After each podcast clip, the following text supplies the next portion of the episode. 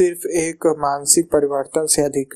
लेखक कहते हैं, जैसा मैंने पहले बताया कि बी और आई क्वार्टर में सफलता पाने के लिए सिर्फ़ शैक्षणिक या तकनीकी ज्ञान ही काफ़ी नहीं है। इसके लिए इससे भी अधिक की ज़रूरत होती है। इसमें अक्सर केंद्रीय भावनाएँ और सोच भावनाएँ, विश्वास और नज़रिए के परिवर्तन की ज़रूरत होती है। आपको नीचे लिखे तीन शब्द याद होंगे होना। मतलब शायद लेखक क्या करना चाहते हैं? विचार से सोच से समझ से या फिर और नज़रिए तीनों चीज़ से होना है अंदर से। उसके बाद करना वो चीज़ करना है और उसके बाद पाना। उसके बाद वो चीज़ मिल जाएगा पा लेना है। उसको होना करना पाना तीन चीज़। अमीर लोग जो करते हैं वह तुलनात्मक रूप से आसान हो, होता ही है। दोनों को अलग करता है अंतर उनके विचारों में होता है। अधिकांश स्पष्ट रूप से कहा गया गए तो अंतर उनके भीतर चल रहे आंतरिक संवाद में होता है। इसलिए मेरे अमीर डैडी ने मुझसे कहा, यह, कि मैं ये बातें कभी न कहूँ।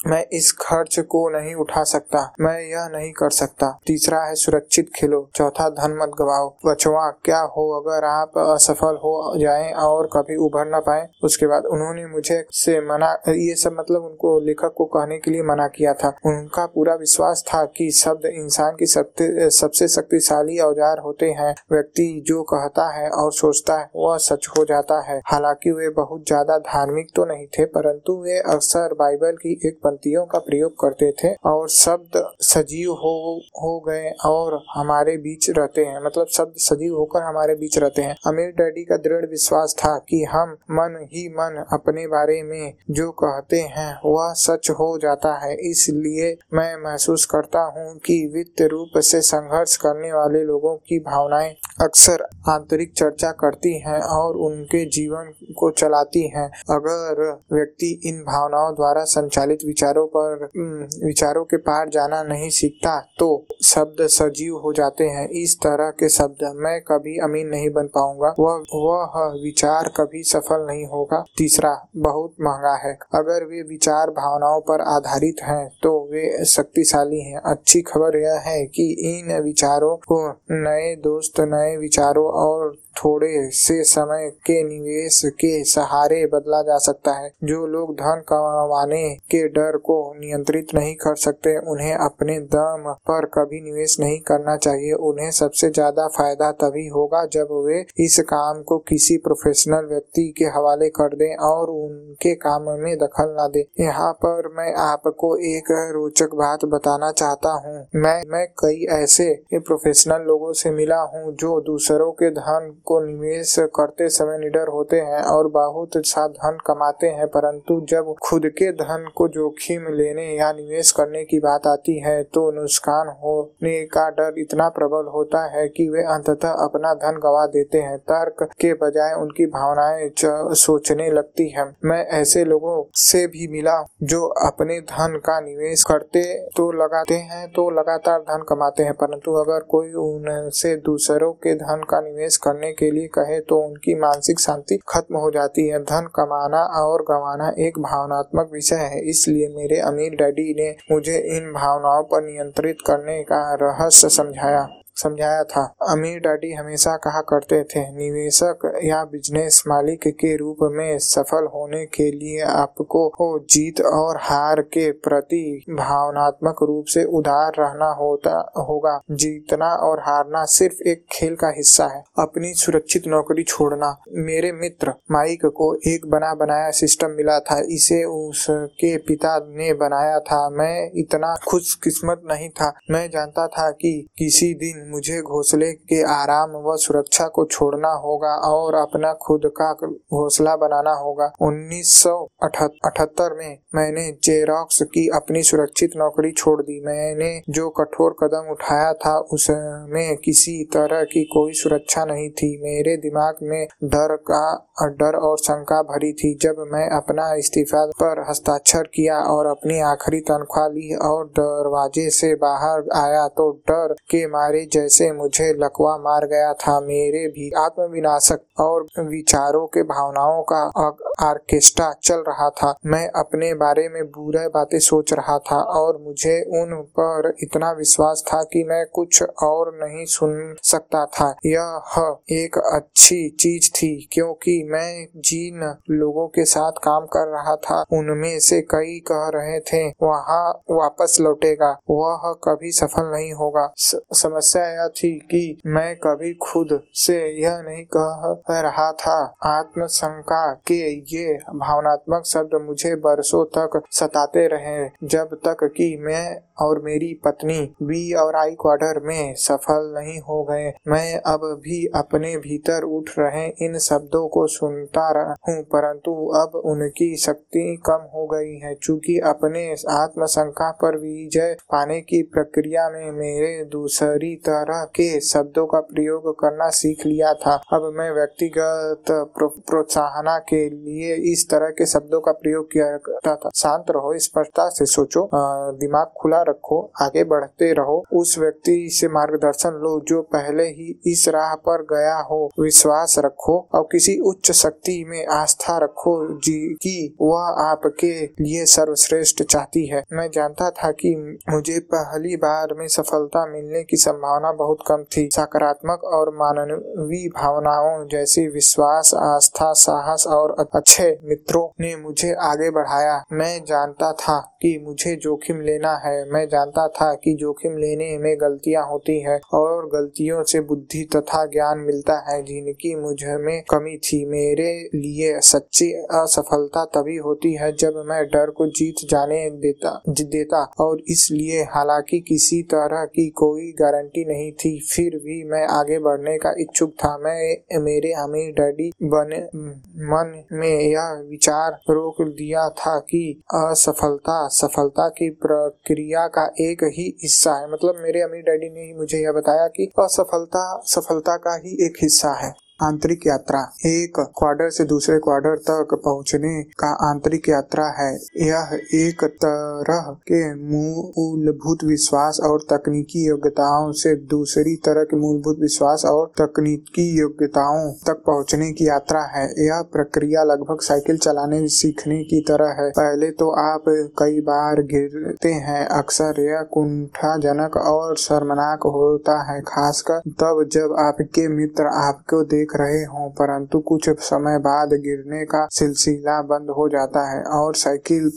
चलाने की आदत पड़ जाती है। अगर आप सीखने के बाद गिरते हैं तो इससे बहुत ज़्यादा फ़र्क नहीं पड़ता, क्योंकि अब आप जानते हैं कि आप उठकर खड़े हो सकते हैं और दोबारा साइकिल चला सकते हैं। मतलब नौकरी सुरक्षा की मानसिकता से स्वतंत्रता की, भावनात्मक मानसिकता की ओर बढ़ते हैं, तब भी यह प्रक्रिया होती है। एक बार जब मैं और मेरी पत्नी ने इसे पार कर लिया तो हमारी असफलता का डर खत्म हो गया। अब हमें विश्वास था कि हम इसे दोबारा उठकर खड़े होने की क्षमता है। मतलब हमें वापस उठ के फिर से उसको बना सकते हैं। दो कथनों ने मुझे व्यक्तिगत रूप से आगे बढ़ने और इसमें से एक मेरे अमीर डैडी की सलाह थी जो उन्होंने मुझे तब दी थी जब मैं लेखक कहते हैं जब मैं मैदान छोड़ के पीछे मुड़कर वापस जाना चाहता था तब उन्होंने दी तुम कभी भी मैदान छोड़ सकते थे। तो फिर अभी क्यों छोड़ रहे हो? इस सलाह ने मुझे हौसला बांधा और मेरी भावनाओं को भी शांत किया। इस सवाल ने मुझे याद दिलाया कि मैं आधी दूरी तक तो आ ही चुका हूँ, था, इसलिए पीछे क्यों मुड़े? मैं वापस जाऊँगा, उतने में मैं दूसरे क्वार्टर तक पहुँच जाऊँगा। यह तो वैसे ही है जैसा कोलम्बस अटलांटिका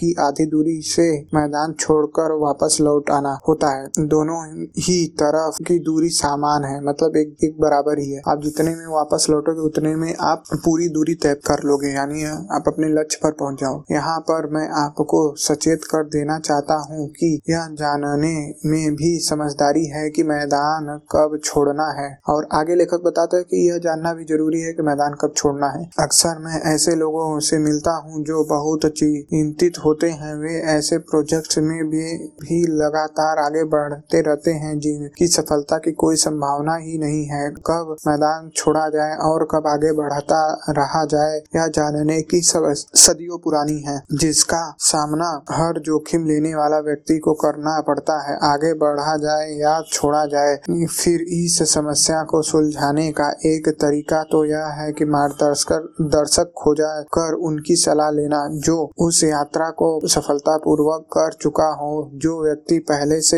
ही इस दूसरी तरफ़ हो मतलब क्वार्टर की दूसरी तरफ़ आ चुका हो, या फिर वह आपका सर्वश्रेष्ठ मार्गदर्शन कर सकता हो। परंतु किसी ऐसे व्यक्ति से सावधान रहने की सलाह देते हैं लेखन की, जो सिर्फ़ यात्रा के बारे में पुस्तकें पढ़ा हो या जिसे सिर्फ़ उस विषय पर लेक्चर देने के लिए पैसे मिलते हों। दूसरा कथन, जिसके, जिसने अक्सर मुझे, लेखक कहते हैं, दूसरा कथन, जिसने अक्सर मुझे आगे बढ़ने के लिए प्रेरित किया था। दिग्गज अक्सर गिरते हैं, लड़खड़ाते हैं परंतु कीड़े नहीं गिरते, क्योंकि वे बस खोदते और रेंगते हैं। दिग्गज अक्सर लड़खड़ाते और गिरते हैं, परंतु कीड़े नहीं गिरते, क्योंकि वे अक्सर खोदते और रेंगते हैं। वह प्रमुख कारण है जिसकी वजह से इतने सारे लोग वित्त रूप से संघर्ष करते हैं। यह नहीं कि उन्हें अच्छी शिक्षा नहीं मिली या वे मेहनती नहीं है। ऐसा इसलिए है क्योंकि वे धन गंवाने से डरते हैं। अगर धन गंवाने का डर उन्हें रोक देता है तो यह एक तो यह मान लेना चाहिए कि वे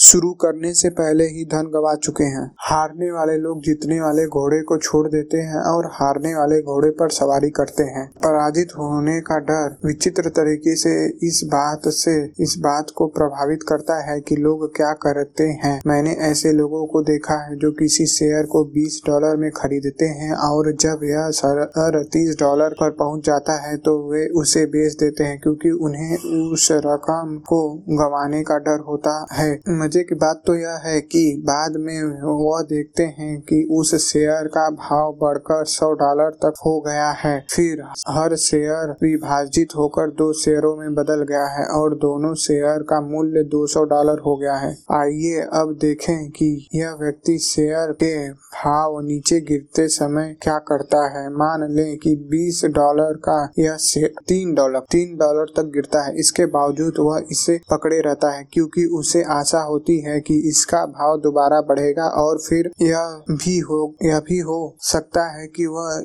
उस तीन डॉलर के शेयर को बीस डॉलर तक पकड़े रहे। यह उस व्यक्ति का उदाहरण है जिसे धन गंवाने या, या अस्वीकार होने का डर होता है कि वे हार चुका है। अंततः इसे इसी वजह से वे हार जाते हैं। जीतने वाले लोग हारने वाले घोड़े को छोड़ देते हैं और जीतने वाले घोड़े पर सवारी करते हैं। जीतने वाले लोग लगभग बिल्कुल विपरीत काम करते हैं। अक्सर ऐसा होता है कि जिस पल उन्हें लगता है कि वे धन को गंवाने वाले स्थिति में आ गए हैं, यानी शेयर की कीमत बढ़ने के बजाय घटने लगी तो वे तत्काल बेच देते हैं और नुकसान उठा लेते हैं। अधिकांश को यह कहने में शर्म नहीं आती कि उन्हें नुकसान हो गया है, क्योंकि वे जानते हैं कि धन की हारना भी जीतने की ही प्रक्रिया का एक हिस्सा है। जब उन्हें कोई विजेता मिल जाता है, जितना देर उस तक इस पर सवारी कर सकते हैं, करते हैं, जिस पल उन्हें यह एहसास होने लगता है कि मुफ़्त की सवारी खत्म हो चुकी है और कीमत शिखर पर पहुँच गए हैं, पहुँच चुकी है तो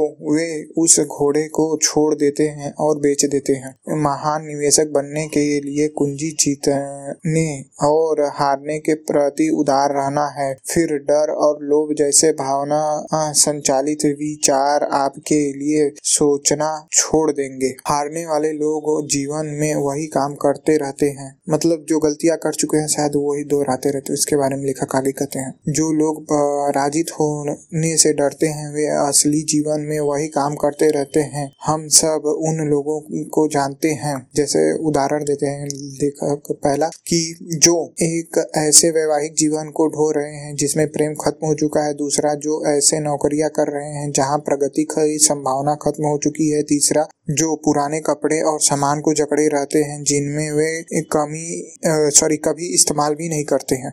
और चौथा, जो ऐसे शहरों में रहते हैं जहाँ उनका भविष्य नहीं, सुखद नहीं है। और पांचवा, जो उन लोगों के साथ दोस्ती कायम रखते हैं, जो उन्हें पीछे रोके हुए हैं। भावनात्मक बुद्धि को नियंत्रित किया जा सकता है। अच्छी खबर है वैसे ये। वित्तीय बुद्धि, भावनात्मक बुद्धि से करीब रूप से जुड़ी हुई है। मेरे राय में अधिकांश लोग तार्किक इसलिए होता है क्यों, क्योंकि उनकी भावनाएँ उनके विचारों को नियंत्रित करती हैं। इंसान के रूप में हम सबके पास सबके पास भावनाएँ होती हैं। इन भावनाओं का किस तरह प्रबंधन करते हैं, उसी में मूल यानी निर्धारित होता है कि हम क्या करते हैं और हम क्या पाते हैं। उदाहरण के लिए, डर की भावना हम, हमसे कुछ डरपोक बना सकती है। हमें से कुछ को डरपोक बना सकती है, जबकि डर की भावना बाकी लोगों को साहसी बना सकती है। दुर्भाग्य से जब पैसे की बात आती है तो हमारे सामने के अधिकांश लोग वित्त रूप से डरपोक बनने के लिए प्रशिक्षित किया गया है। जब पैसे गंवाने का डर सामने आता है तो अधिकांश लोगों के दिमाग में अपने आप में ये शब्द बुदबुदाने लगते हैं। स्वतंत्रता के बजाय सुरक्षा ढूंढो, पहला। दूसरा, जोखिम का प्रबंधन करना सीखने के बजाय जोखिम लो।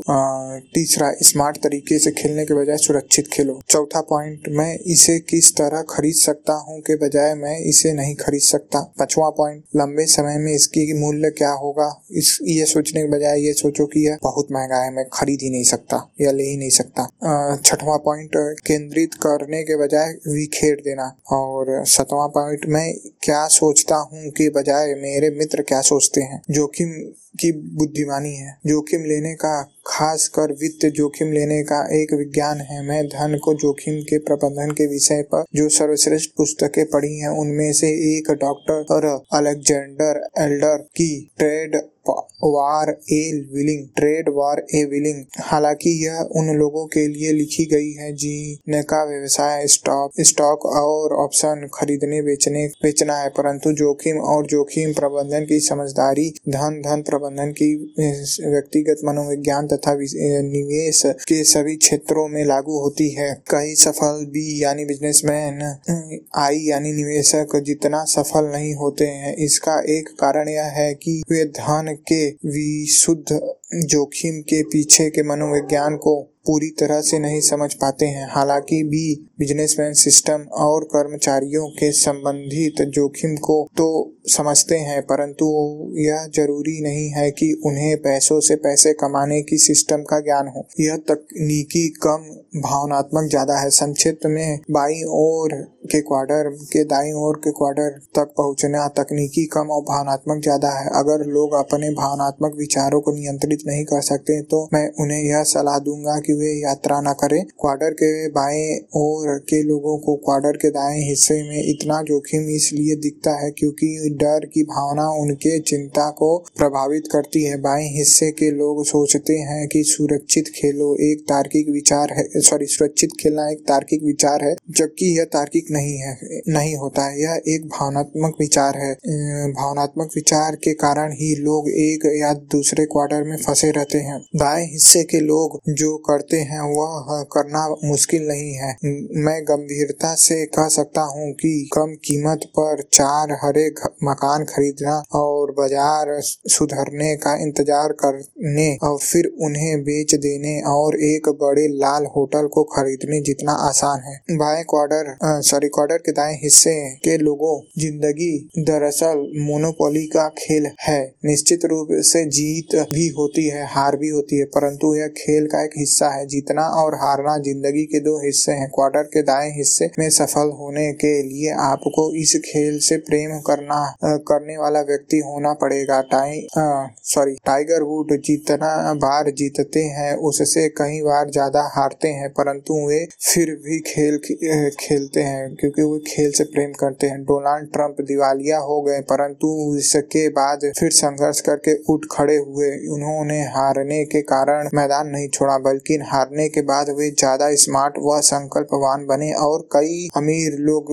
अमीर बनने से पहले दिवालिया हो गए थे। यह खेल का एक हिस्सा है, इससे शायद घबराना भी नहीं चाहिए। लेखक कहते हैं ये खेल का एक हिस्सा है, इससे घबराना नहीं चाहिए। अगर किसी व्यक्ति के भावनाएँ उनके लिए सोचने का काम कर रही हैं तो ये भावनात्मक विचार उसे अंधा बना दे और वह दूसरे किसी पहलू को देखने ही नहीं सॉरी, देख ही नहीं पाता। भावनात्मक विचार के कारण लोग सोचते नहीं कि बल्कि सोच प्रक्रिया करते हैं। इन्हीं के कारण अलग अलग दो क्वार्टरों के लोग बहस करते हैं। ये विवाद उन लोगों के बीच होता है जिनका भावनात्मक दृष्टि कोण सामान्य नहीं होते।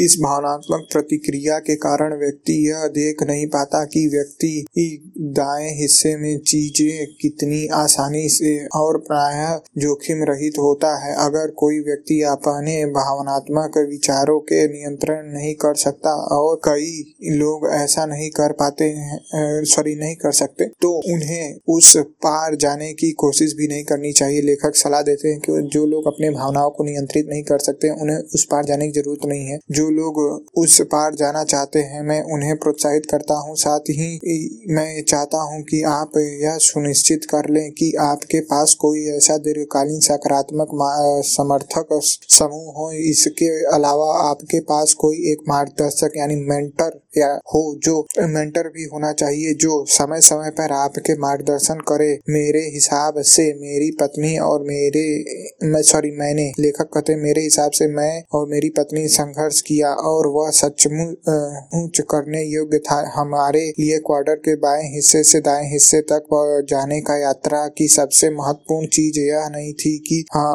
हमें क्या करना था, बल्कि यह थी कि हम इस प्रक्रिया में क्या हो गए हैं, मेरे लिए यह अनुभव अनमोल है। इस अध्याय न और बैंकर नहीं बैंक बने। अमीर लोग धन का सृजन करते हैं। मैंने होना करना पाना फार्मूले के होने वाले हिस्से पर ध्यान केंद्रित किया है, क्योंकि उचित मानसिकता और नज़रिए के बिना आप उन विराट आर्थिक परिवर्तनों के लिए तैयार नहीं हो सकते जो आज हमारे सामने है। क्वार्टर के दाएँ हिस्से खरी योग्यता और मानसिक वाले होने से आप इन परिवर्तनों से उत्पन्न होने वाले अवसरों को पहचानने के लिए तैयार रहेंगे। इसके के साथ ही आप इस तरह के कार्य करने के लिए भी तैयार रहेंगे, जिससे आप वित्तीय सफलता पाले। मुझे याद है, मेरे अमीर डैडी ने 1986 के अंत में मुझे फ़ोन किया था। उन्होंने, ने मुझे से पूछा था कि तुम रियल एस्टेट मार्केट में हो या स्टॉक मार्केट में? किसी में नहीं, किसी में भी नहीं, मैंने जवाब दिया। मेरे पास जो भी था, वह सब मैंने अपने बिज़नेस में बनाने में लगा दिया है। वे बोले, यह बहुत अच्छी बात है, स्टॉक मार्केट मार्केट और रियल एस्टेट से दूर ही रहना, अपना सिस्टम बनाते रहो। मुझे लगता है कि कोई बड़ी घटना होने वाली है। उसी साल अमेरिकी संसद ने 1986 का टैक्स सुधार अधिनियम पारित कर दिया। तिरालीस दिनों में ही सांसद ने कई टैक्स लूप को हटा दिए, जिसके सहारे लोग अपना आय से कम कर के टैक्स बचा रहे थे। अचानक ऐसा हुआ कि उनके पास नुकसान तो हो ही रहे थे, परंतु सरकार ने उन्हें टैक्स में छूट देना बंद कर दिया अमेरिका में रियल एस्टेट की कम की कीमतें रसातल में पहुँच गई। जायदाद की कीमतें गिरने लगी। कुछ मामलों में तो सत्तर प्रतिशत तक कम हो गई। ज़मीन अचानक मार्गेज की रकम से भी बहुत कम कीमत की हो गई। पूरे प्रॉपर्टी मार्केज में दहशत फैल गए। बचत लो, लोन और बैंक ही गए। कई डूब भी गए। लोग बैंक से अपना पैसा नहीं निकाल सकते थे। और और फिर अक्टूबर उन्नीस सतासी में वाले स्ट्रीट में स्टॉक मार्केट धराशायी हो गया। दुनिया वित्तीय संकट में डूब गई। मूलतः देखा जाए तो 1986 के टैक्स सुधार अधिनियम ने कई ऐसे लूप होल हटा दिए, जिस पर क्वार्टर के दाएँ हिस्से वाले, उच्च आय वाले ई और एस निर्भर करते थे। उनमें से कईयों ने रियल इस्टेट की प्रॉपर्टी या लिमिटेड अपना पार्टनरशिप में निवेश किया था, ताकि वे इस लिमिटेड पार्टनर से भी निवेश किया था ताकि वे इस नुकसान को ई या एस क्वार्टर में होने वाली आमदनी से बराबर कर सके। हालाँकि स्टॉक मार्केट की धराशाही होने और मंदी आने में क्वार्टर के दाएँ हिस्से वाले लोग बी और आई व्यक्ति भी प्रभावित हुए थे, परंतु उनके पास टैक्स बचाने के कई तरीके अब भी बचे थे, जिन्हें छुआ ही नहीं गया था। इस युग में ई यानी कर्मचारी को एक नया शब्द का अर्थ समझ में आया। यह शब्द था छटनी। उन्हें जल्द ही एहसास हो गया कि जब किसी कंपनी में बड़े पैमाने पर छटनी की घोषणा होती है तो उस कंपनी के शेयर की कीमत बढ़ जाती है। दुखद बात यह है कि अधिकांश कर्मचारी यह नहीं नहीं समझ पाता कि ऐसा क्यों होता है। बहुत से एस भी मंदी के मुकाबला करने के लिए, मंदी से मुकाबला करने के लिए संघर्ष कर रहे थे, क्योंकि वे बिज़नेस और बीमा की दरों की कमी आ गई थी, तथा रियल इस्टेट व शेयर बाज़ार में भी उन्हें नुकसान हुआ था। परिणाम यह हुआ कि वे, कि जो लोग मूल्यतः क्वार्टर के बाएँ हिस्से में थे, वे उन्नीस सौ छियासी में टैक्स सुधार अधिनियम से वित्तीय रूप से बुरी तरह आहत और परेशान हुए। दौलत का हस्तांतरण, हालाँकि बाएँ हिस्से के लोग कष्ट उठा रहे थे, परंतु क्वार्टर के बी और आई हिस्से में काम कर रहे लोग अमीर बन रहे थे, क्योंकि सरकार अधिकांश लोगों से लेकर कुछ लोगों को दे रही थी। टैक्स कानून बदल कर निवेश के क्षेत्र में टैक्स की चालाकी ऐसे उपाय खत्म कर दिए गए थे, जिनके द्वारा लोग सिर्फ़ नुकसान दिखाने के लिए रियल एस्टेट खरीद रहे थे। कई तो उच्च आय वाले कर्मचारी, डॉक्टर, वकील या अकाउंटेंट और छोटे बिज़नेस मालिक जैसे प्रोफेशनल लोग थे। इस युग से पहले उन्हें अधिक आमदनी होती थी। उनके सलाहकारों ने उन्हें यह सलाह दी कि वे नुकसान दिखाने के लिए रियल एस्टेट खरीद लें और अगर अतिरिक्त धन हो तो उसे स्टॉक मार्केट में निवेश कर दे। जब सरकार ने टैक्स सुधार अधिनियम से उस लूप होल को हर, भर दिया तो दौलत का बहुत बड़ा हस्तांतरण शुरू हुआ। मतलब इस हाथ से उस हाथ में दौलत गया। मेरे राय में क्वार्टर के दाएँ हिस्से ई और एस वाले हिस्से से बहुत से दौलत ले ली गई और तथा बी और आई वाले हिस्से में रख दी गए, रख दिया गया। जब बचत और बुरे कर्ज देने वाले संस्थाएँ असफल हो गई तो डिपॉजिट किए गए अरबों डॉलर खतरे में आ गए। उन धन को वापस चुकाना था, परंतु बचत और रियल स्टेट के फोरक्लोजर्स में गवाह दिए गए बिलियन डॉलर चुकाने के लिए बचा था। ज़ाहिर है कि करदाता और उनकी हालत पहले से ही बहुत खराब थी। टैक्स कानून में परिवर्तन के कारण करदाता कई बिलियन से, सॉरी, बिलियन के भुगतान में उलझ गए। आप में से कुछ को शायद उस सरकारी संस्था की याद हो जिसने रिजोल्यूशन ट्रस्ट कारपोरेशन था आरटीसी कहा जाता था। आरटीसी नामक यह संस्था रेजोल्यूशन ट्रस्ट के धराशाही होने से उत्पन्न फोरक्लोजर्स होने वाले उत्तरदायी थे। यह संस्था इन्हें लेकर उन लोगों को सौंप देती थी जो रियल इस्टेट के जानते थे बारे में जा, जानते हैं। और मेरे कई मित्र और मेरे लिए यह वित्त क्षेत्र में ईश्वर के वरदान की तरह था। जैसा आपको याद होगा, मैंने कहा था, धन को आँखों से देखा नहीं जा सकता मस्तिष्क से देखा जाता है। इस दौर में भावनाएँ बहुत तेज़ी से भड़क रही थी और लोगों की नज़र धुंधली हो गई थी। लोगों ने वही देखा जो लोग देखने के लिए उन्हें प्रशिक्षित किया गया था। क्वार्टर के बाएँ हिस्से में लोग के साथ तीन चीज़ें हुई। पहला, हर तरफ़ दहशत फैली हुई थी। जब भावनाएँ उफान पर होती हैं तो वित्तीय बुद्धि अक्सर गायब हो जाती है। लोग नौ, अपनी नौकरियों के जाने और अपनी प्रॉपर्टी कीमत घटने और स्टॉक मार्केट के धाराशाही होने और बिलियन सॉरी बिज़नेस कम होने के कारण इतने चिंतित थी कि वे अपने सामने मौजूद अवसर को शानदार अवसर को नहीं देख पाए और उनके भावनाएँ विचार ने उन्हें अंधा कर दिया था। मतलब उनके भावनात्मक विचारों ने उन्हें अंधा कर दिया था। आगे बढ़ने और चुनौतियों का सामना करने के बजाय अधिकांश लोग अपने सुरक्षित स्थान में जाकर छुप गए। दूसरा, उनमें क्वार्टर के दाएँ हिस्से में अपेक्षित तकनीकी योग्यता की कमी थी, जिस तरह डॉक्टर के लिए कई वर्षों का अध्ययन और फिर कार्य अनुभव जैसी तकनीकी योग्यता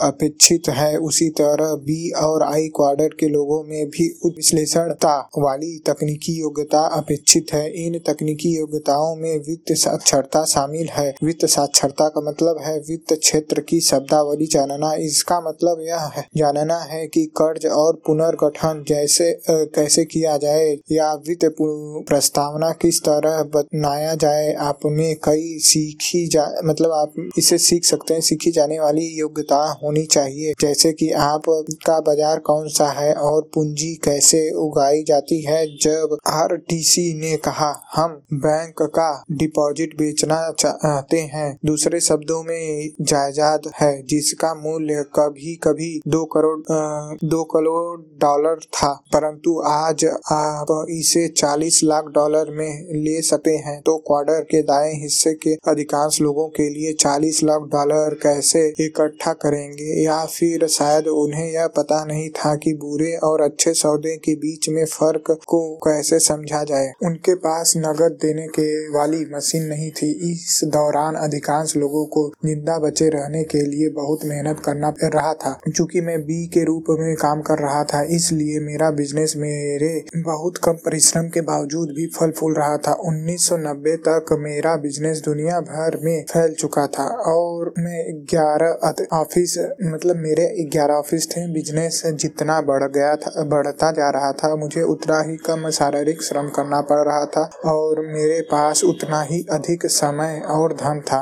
मैंने जो सिस्टम बनाया था, वह और उससे जुड़े लोग कड़ी मेहनत कर रहे थे। अतिरिक्त धन कमाया था, वह और उससे जुड़े लोग कड़ी मेहनत कर रहे थे और अतिरिक्त धन और खाली समय मेरे पास बच रहा था। जिसके बदौलत मैं और मेरी पत्नी सौदों की तलाश करने में अपना बहुत सा समय दे रहे थे, क्योंकि उस दौरान वहाँ पर बहुत से लाभदायक अवसर मौजूद थे। यह बहुत अच्छा समय था। यह बहुत बुरा समय था। कुछ लोगों के लिए बहुत अच्छा समय था, जो एम्प्लॉयड थे सेल्फ एम्प्लॉयड थे, उनके लिए बहुत बुरा समय था और जो इन्वेस्टर थे और बिजनेसमैन थे, उनके लिए अच्छा समय था, क्योंकि उस वक्त बाज़ार एकदम थराशाही था और इसके बदौलत बहुत सारे अवसर मिल रहे थे, सस्ते से भी सस्ते सौदे मिल रहे थे। चलिए आगे देखते हैं दोस्तों, जो लेखक कहते एक कहावत है कि किसी के जीवन में क्या होता है, यह महत्वपूर्ण नहीं है। महत्वपूर्ण तो यह है कि व्यक्ति उस घटना को कैसे अर्थ निकालता है। उन्नीस सौ छियासी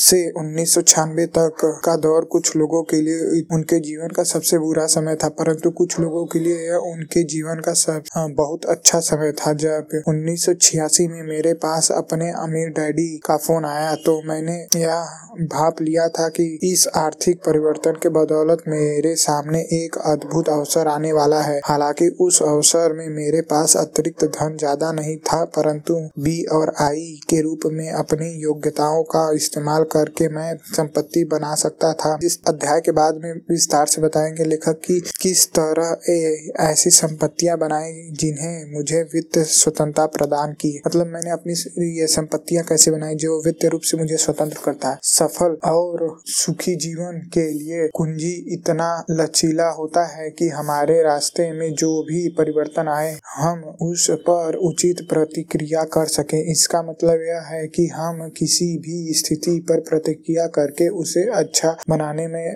समर्थ, सॉरी, समर्थ हो सके। दुर्भाग्य से अधिकांश लोग उस युग में तेज़ी से हो रहे आर्थिक परिवर्तन के मुकाबला करने को तैयार नहीं है। यह परिवर्तन लगातार हो रहा है। इंसानों को यह वरदान मिला है कि वे आमतौर पर आशावादी होते हैं और उनमें भूलने की क्षमता होती है। या बारह साल बाद वे पुरानी घटनाएँ भूल जाते हैं और इसके बाद स्थितियाँ एक बार फिर वही बदल जाती है। इतिहास खुद को दोहराता है। आज लोग कम बेस उन्नीस सौ छियासी के टैक्स सुधार अधिनियम को भूल गए हैं। ई और एस पहले से भी ज़्यादा मेहनत कर रहे हैं क्योंकि उनके टैक्स लूप होल बंद हो गए हैं। उन्हें जो नुकसान हुआ था, उसकी भरपाई के लिए उन्हें पहले से ज़्यादा मेहनत करनी पड़ रही है। इसके बदौलत अर्थव्यवस्था सुधर गई, उनकी आमदनी बढ़ गई और उनका टैक्स अकाउंटेंट दोबारा वही समझदारी भरी सलाह देने लगा। एक एक बड़ा मकान खरीदो। कर्ज पर आपको जो ब्याज देते हैं, वह कर में मिलने वाली सबसे अच्छी छूट है और आपका मकान आपकी संपत्ति है। यह आपका सबसे बड़ा निवेश होना होगा। इसलिए वे आसान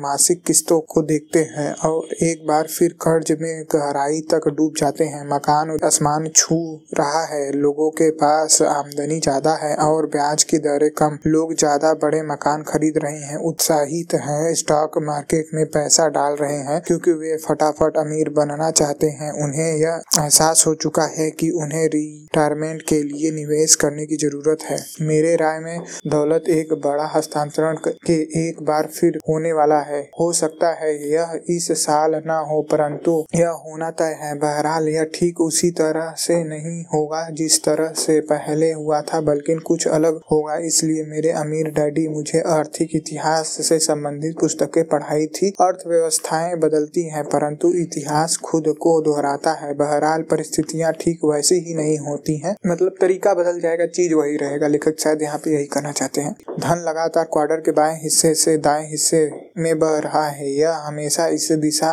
में ही बहता है। कई लोग तो कर्ज में बुरी तरह डूबे हुए हैं, परंतु इसके बावजूद वे अब तक के सबसे बड़े स्टॉक मार्केट उछाल में धन डाल रहे हैं। क्वार्टर के दाएँ हिस्से के लोग उस समय बेचेंगे जब बाज़ार शिखर पर होगा। रोचक बात यह है कि उसी समय क्वार्टर के सबसे बाएँ हिस्से वाले अति सावधान हो लोग अपने डर को छोड़कर बाज़ार में कूदेंगे। फिर कोई घटना होगी और बाज़ार धराशाही हो जाएगा। जब धूल छटेगी तो सच्चे निवेशक एक बार फिर मैदान में आ जाएँगे। जिन शेयरों को उन्होंने कुछ समय पहले बेचा था, अब वे उन्हें एक बार फिर खरीदेंगे। एक बार फिर क्वार्टर के बाएँ हिस्से से दाएँ हिस्से की ओर दौलत का बड़ा हस्तांतरण होने वाला है। एक बार फिर दौलत का हस्तांतरण होने वाला है। जो लोग धन गवाते हैं, उनके भावनात्मक घाव भरने में कम से कम बारह साल का समय लगता है। परंतु घाव भर जाते हैं जब शेयर बाज़ार दोबारा आसमान छू लेता है। मतलब गाँव घाव भरते भरते तक लमसम दोबारा स्टॉक मार्केट फिर आसमान के भाव हो जाता है। तब फिर लोग कूदते हैं बाज़ार में। उस समय लोग न्यू न्यूयॉर्क किंग याकिंग महान बेसबॉल खिलाड़ी योगी बेरा के इस कथन को दोहराते हैं। एक बार फिर उत्साह की लहर फैली हुई है। क्या कोई षड्यंत्र है? लेखक कहते हैं क्या कोई षड्यंत्र है? खास तौर पर क्वार्टर के बाएँ हिस्से के लोगों से मैंने कई बार सुना है कि यह एक तरह का विश्वव्यापी षड्यंत्र है, जिसे बैंकों को नियंत्रित करने वाले कुछ अति संपत्ति परिवार रचते हैं। बैंकिंग को लेकर बरसों से अफवाह उड़ रही है। क्या सचमुच कोई षड्यंत्र है? मुझे नहीं पता। लेखक कहते मुझे वास्तव में कुछ नहीं पता। क्या कोई षड्यंत्र हो सकता है? कुछ भी संभव है। मैं जानता हूँ कि कुछ शक्तिशाली परिवारों के पास अपार संपत्ति है, परंतु क्या मुट्ठी भर लोग पूरी दुनिया को नियंत्रित कर सकते हैं। मुझे ऐसा नहीं लगता। मैं इसे अलग तरह से देखता हूँ। मेरे ख्याल में दुनिया दो हिस्सों में बटी हुई है। एक तरह क्वार्टर के बाएँ हिस्से के लोग हैं जिनकी मानसिकता समान है। दूसरी तरफ़ क्वार्टर के दाएँ लोग हैं जो एक जैसा सोचते हैं। दोनों ही क्वार्टर के लोग धन, नाम का एक खेल खेल रहे हैं, परंतु उनके दृष्टिकोण अलग अलग हैं और वे अलग अलग नियमों का अनुसरण करते हैं। बड़ी समस्या यह है कि क्वार्टर के बाएँ हिस्से के लोग यह नहीं देख पाते हैं कि क्वार्टर के दाएँ हिस्से के लोग क्या कर रहे हैं। जब क्वार्टर के दाएँ हिस्से के लोग जानते हैं कि बाएँ हिस्से के लोग क्या कर रहे हैं मतलब वो लोग जानते ही नहीं कि क्वार्टर के दूसरे तरफ़ हो क्या रहा है। डायन की तलाश। लेखक कहते हैं डायन की तलाश। क्वार्टर के बाएँ हिस्से के कई लोग यह मतलब बहुत से लोग ऐसे हैं जो ये मेहनत नहीं करते जानने की कि क्या है, ऐसा ज्ञान क्या है उन लोगों के पास जो बड़े बड़े इन्वेस्टर हैं जो उनके पास नहीं है। इसके बजाय वे डायन की तलाश करने में जुट जाते हैं और कुछ सदियों पहले तक हमारे यहाँ एक बहुत बुरी परंपरा यह थी कि फ्लैग या ऐसी ही कोई बीमारी फैलने पर लोग डायन की तलाश करते थे। और अपनी दुर्दशा के लिए उन्हें किसी न किसी को तो दोष देना ही था। जब तक विज्ञान ने माइक्रोस्कोप नहीं खोज लिया था और लोगों को यह पता नहीं लगा कि उनकी बीमारियों के लिए विषाणु जिम्मेदार हैं, तब तक वे अपनी बीमारियों के लिए दूसरे लोगों को दोषित मानते थे। अपनी समस्याओं को सुलझाने के लिए कुछ महिलाओं को डायन घोषित करके उन्हें सरे आम जला देते थे। उन्हों, उन्हें यह मालूम नहीं था कि लोगों को होने वाली इस बीमारियों को सबसे बड़ा कारण उनका कचड़ा और शिविर है। उन्हें उन्हें यह मालूम नहीं था कि डायनों ने नहीं, बल्कि अपनी गंदगी और अपने गंदी आदतों के और माहौल ने उन्हें ये समस्याएँ दी हैं। डायन की तलाश आज भी होती है। कई लोग अपनी वित्त दुर्दशा के लिए दोषी ठहराने के लिए किसी न किसी को खोजते, खोज ही लेते हैं। ये लोग अक्सर अपनी वित्तीय समस्याओं के लिए अमीरों को दोष देना चाहते हैं। वे यह समझना ही नहीं चाहते हैं कि उनकी दुर्दशा का प्रमुख कारण धन संबंधित ज्ञान की कमी है। हीरो बने खलनायक। लेखक कहते हैं हीरो खलनायक बन जाते हैं। आइए समझते हैं आखिर क्यों कहते हैं ऐसा। हर कुछ सालों में एक नए वित्त मतलब वित्तीय गुरु प्रकट होते हैं। लोगों को लगता है कि इस गुरु के पास दौलत का नया जादुई फार्मूला है। 1970 के दशक के अंत में बंधुओं ने चांदी बाज़ार पर धाक जमाने की कोशिश की। शुरुआत दुनिया उनकी प्रतिभा के सराहना करने लगी, परंतु जब उनकी सलाह पर अमल करने के कारण बहुत से लोगों को नुकसान हुआ तो वे रातों रात उन्हें अपराधी मान लिया गया। और इसी तरह 1980 के दशक के अंत में Mike Milken junk bond king बन गए। कुछ समय तक लोग उनकी वित्त प्रतिभा के गुण गाते रहे, परंतु जब बाज़ार धराशाही हुआ तो उन्हें पकड़कर जेल में डाल दिया गया। इस इंसान बदलते रहते हैं, परंतु इतिहास खुद को दोहराता रहता है। आज हमारे पास नए निवेशक हीरो हैं, वे टेलीविज़न पर आते हैं, उनके नाम अखबारों में छपते हैं, वे नई, सॉरी, हस्तियाँ हैं, और उनमें से एक अलग ग्रीन स्पैम है, जो फेडरल रिज़र्व बोर्ड के चेयरमैन हैं। आज वे भगवान का दर्जा पा चुके हैं। लोग सोचते हैं कि हमारी अद्भुत अर्थव्यवस्था का श्रेय उन्हीं को दिया जाना चाहिए। वारेन बफेट को भी दैवी दर्जा मिल चुका है। जब वे कुछ खरीदते हैं तो हर व्यक्ति दौड़ा लगाता है और बफेट का खरीदा हुआ शेयर खरीदने लगता है, स्टॉक खरीदने लगता है। जब और जब बफेट बेचते हैं तो कीमत रसातल छूने लगती है। बिल गेट्स पर भी पैनी निगाहें रखी जाती हैं। धन उनके पीछे पीछे दौड़ता है। अगर निकट भविष्य में बाज़ार बुरी तरह से गिर जाए तो क्या आज के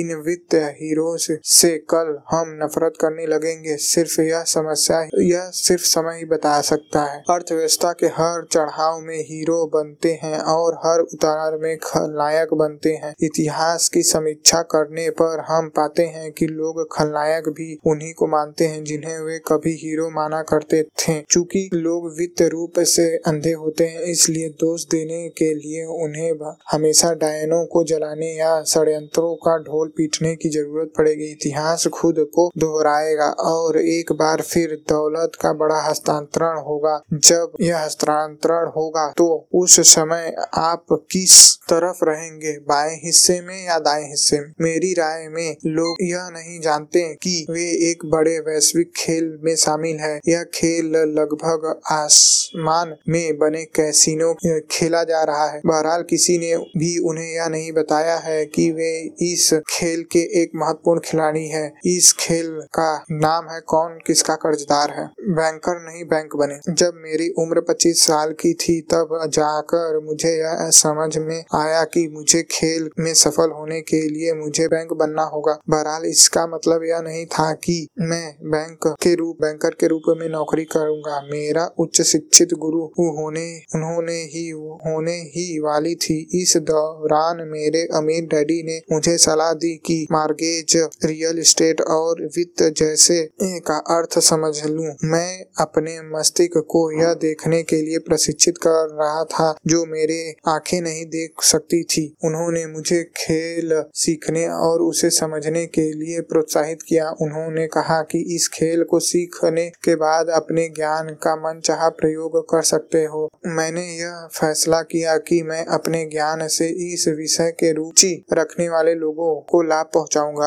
उन्होंने मुझे पूंजीवादी के महान लीडर्स पर पढ़ने की किताबें पढ़ने की सलाह दी, जैसे कि जॉन डी रॉफेल्ड और JP Morgan, Henry Ford, man Robert Hill, broken की द वर्ल्ड वर्ल्ड फिलोसॉफी नामक एक महत्वपूर्ण पुस्तक ज़रूर पढ़ना चाहिए, क्योंकि यह हर युग में महानता महान अर्थ शास्त्री के बारे में विस्तार से बताता है। यह पुस्तक द वर्ल्ड ऑफ़ नेशन लिखने वाले अर्थशास्त्री एडम स्मिथ से शुरू होती है। हमारे सबसे महत्वपूर्ण अर्थशास्त्र के मस्तिष्क में झांकना मंत्र मुग्ध करने वाले अनुभव था। इन लोगों ने आधुनिक पूंजीवाद के संक्षिप्त इतिहास के विकास की समीक्षा की। अगर आप क्वार्टर के दाएँ हिस्से में लीडर बनना चाहते हैं तो मेरी राय में आर्थिक इतिहास का ऐतिहासिक दृष्टिकोण हमेशा इतिहास और भविष्य दोनों को समझने के लिए महत्वपूर्ण है। मेरे राय में आर्थिक इतिहास के ऐतिहासिक दृष्टिकोण हमारे और भविष्य दोनों को समझने के लिए महत्वपूर्ण है। द वर्ल्डिंग फिलोसॉफी के बारे में पॉल जेम्स विल्स की अनलिमिटेड वेल्थ और जेम्स मतलब लेखक बता रहे हैं कुछ और लेखक की किताबों के बारे में, जिन्हें हमें इतिहास मतलब ये इतिहास अर्थशास्त्री हैं, इनके बुक्स पढ़ने चाहिए, जिससे हम लोगों को जो आर्थिक इतिहास है उसके बारे में भी पता चलेगा और अच्छे खासे मतलब फाइनेंशियली लिटरेट होंगे हम लोग। जेम्स डेविल्सन की द सावरेन इंडिविजुअल और रॉबर्ट टेक्टर की the crest of the wave और हैरी डेंट की द ग्रेट बूम हेम पुस्तक पढ़ने की सलाह देता हूँ। लेखक कहते हैं, मैं इन सभी का सलाह देता हूँ पढ़ने के लिए किताब और हिल ब्रोन की पुस्तक। यह ज्ञान देती है कि हमने अपने आर्थिक यात्रा कहाँ से शुरू करनी चाहिए और बाकी लेखक यह बताते हैं कि कि हम किस दिशा में जा रहे हैं, उनके विरोधी दृष्टिकोण महत्वपूर्ण है, क्योंकि उनकी बदौलत मैं वह देख सका हूँ जो मेरे आँखों से नहीं देखा जा सकता। वह चीज़ जिसे भविष्य कहा जाता है, इस तरह कहीं पुस्तकें पढ़ने से मुझे अर्थव्यवस्था के उतार चढ़ाव के चक्रों और प्रवृत्तियों का ज्ञान मिला। इन सब पुस्तकों में एक विषय वस्तु यह है कि एक बहुत बड़ा परिवर्तन आगे मोड़ पर खड़ा हुआ है। बैंक कैसे बने? उन्नीस सौ छियासी में टैक्स सुधार अधिनियम के बाद अवसर हर तरफ़ मौजूद थे। रियल इस्टेट स्टॉक और कंपनियाँ बहुत कम कीमतें पर मिल रही थी। हालाँकि क्वार्टर के दाएँ हिस्से के कई लोगों के लिए यह स्थिति विनाशकारी थी, परंतु मेरे लिए यह स्थिति अद्भुत थी, क्योंकि इस दौरान मैं अपने चारों तरफ़ मौजूद अवसरों का लाभ उठाने के लिए बी और आई क्वार्टर की अपनी योग्यताओं का प्रयोग करता था। लोभी बनने और हर लाभदायी दिखने वाले सौदे की तरफ़ भागने के बजाय मैंने रियल इस्टेट पर ध्यान केंद्रित करने का फैसला किया। रियल इस्टेट ही क्यों? इसके पीछे पाँच आसान मतलब इसके पीछे पाँच कारण बताते हैं। लेखक पहला तो रियल एस्टेट की कीमत। रियल एस्टेट की कीमत इतनी कम हो गई थी कि अधिकांश प्रॉपर्टी की मार्गेज की किस्तें अच्छे समय में चुकाने जाने वाले के किराए से काफ़ी कम थी। इन प्रॉपर्टी को खरीदने में आर्थिक समझदारी दिख रही थी, जिसका मतलब यह था कि जोखिम कम था यहाँ ठीक उसी तरह था जैसे हम किसी डिपार्टमेंटल स्टोर में लगे सेल जहाँ पर हर चीज़ पचास प्रतिशत छूट में मिल रही हो। और दूसरा कारण था फाइनेंसिंग बैंक मुझे खरीदने के लिए तो लोन नहीं देता, परंतु वह मुझे रियल इस्टेट पर लोन देने के लिए तैयार था। चूँकि मैं मार्केट की मंदी के दौर में अधिक खरीदारी करना चाहता था, इसलिए मैंने रियल इस्टेट खरीदना ताकि बैंकों की फाइनेंसिंग का लाभ ले सकूँ। दूसरा उदाहरण के लिए हम यह मान लें कि हमारे, मेरे पास निवेश के लिए दस हज़ार डॉलर की बचत है। इसमें से मैं दस हज़ार डॉलर का मूल्य के शेयर खरीद सकता था। मैं मार्जिन पर भी शेयर खरीद सकता था। जब आप मार्जिन पर शेयर खरीदते हैं तो आप कुल लागत का सिर्फ़ एक हिस्सा लेते हैं और बाकी बचा हिस्सा ब्रोकर कंपनी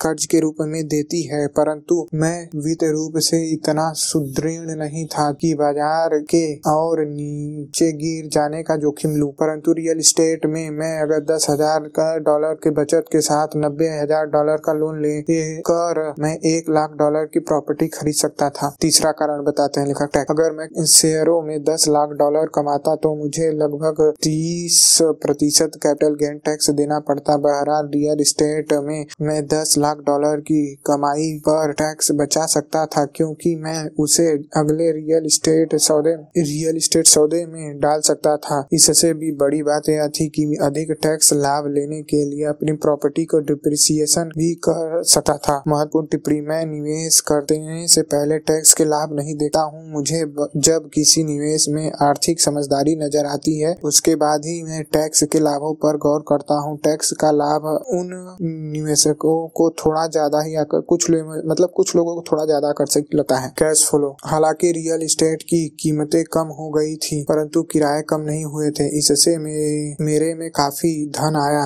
इससे कर्ज की किस्तें का भुगतान भी हुआ और सबसे महत्वपूर्ण बात यह थी कि इससे मुझे बाज़ार सुधरने का इंतज़ार करने का समय मिल गया। मकान किराए ने मुझे तब तक इंतज़ार करने में समर्थक समर्थक बनाया जब तक कि रियल एस्टेट की कीमतें दोबारा बढ़ नहीं गई। जब कीमतें बढ़ गई तो मैं उन्हें बेचने की स्थिति में आ गया। हालाँकि खराब समय में मुझे पर काफ़ी कर्ज था परंतु इससे मुझे कोई दिक्कत नहीं हुई क्योंकि लोन की किस्तें किराए से बहुत कम थी। और पांचवा कारण ये है बैंक बनने का अवसर। लेखक बताते हैं रियल एस्टेट ने मुझे बैंक बनने का अवसर दिया, जो मैं उन्नीस से करना चाहता था। अमीर बनाते हैं धन। रिच डेड पुअर डैड में मैंने इस बारे में लिखा है कि किस तरह अमीर लोग धन का निर्माण करते हैं। अक्सर बैंक की भूमिका निभा सॉरी बैंक भी भूमिका निभाती है। नीचे एक आसान उदाहरण दिया गया है, जिसे हर व्यक्ति व्यक्ति समझ सकता है। मान लीजिए कि मुझे एक मकान मिलता है,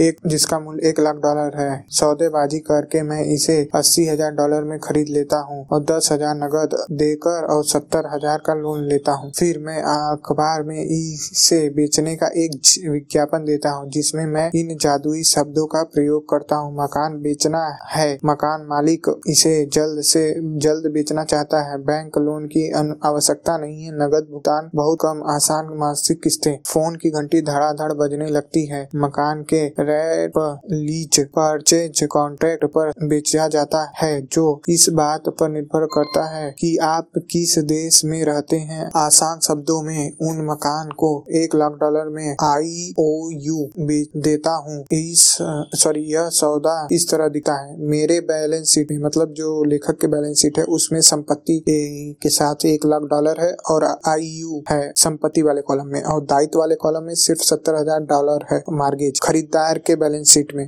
खरीदार के बैलेंस शीट में मतलब संपत्ति तो कुछ भी है ही नहीं। दायित्व तो है एक लाख डॉलर मतलब और आई ओ यू है। और यह सौदा यह सौदा टाइल टाइटल और एक्रेस में रजिस्टर किया जाता है, जो अक्सर भुगतान को देता है। अगर वह व्यक्ति एक लाख डॉलर का भुगतान नहीं करता तो मैं सिर्फ़ इस, इसे फोर क्लोज कर देता हूँ और वह प्रॉपर्टी अगले व्यक्ति को बेच देता हूँ, जो हो नगद भुगतान और आसान किस्तों वाले मकान में रहना चाहता है। इस शर्त इन शर्तों पर मकान खरीदने के लिए लोग लाइन लगा लेते हैं। इसका कुल प्रभाव यह होता है कि मैं अपनी संपत्ति वाले कॉलम में तीस हज़ार डॉलर बचा लिया, जिस, जिसके लिए मुझे ब्याज मिलता है। ठीक उसी तरह जिस तरह बैंक को लोन देने और उसके लिए ब्याज मिलता है, मैं बैंक बनना शुरू कर रहा था और मुझे यह बहुत अच्छा लग रहा था। आपको पिछले अध्यायों में मेरे अमीर डैडी द्वारा कहे गए शब्द याद होंगे। जब भी कर्ज लो, तब सावधान रहो। अगर तुम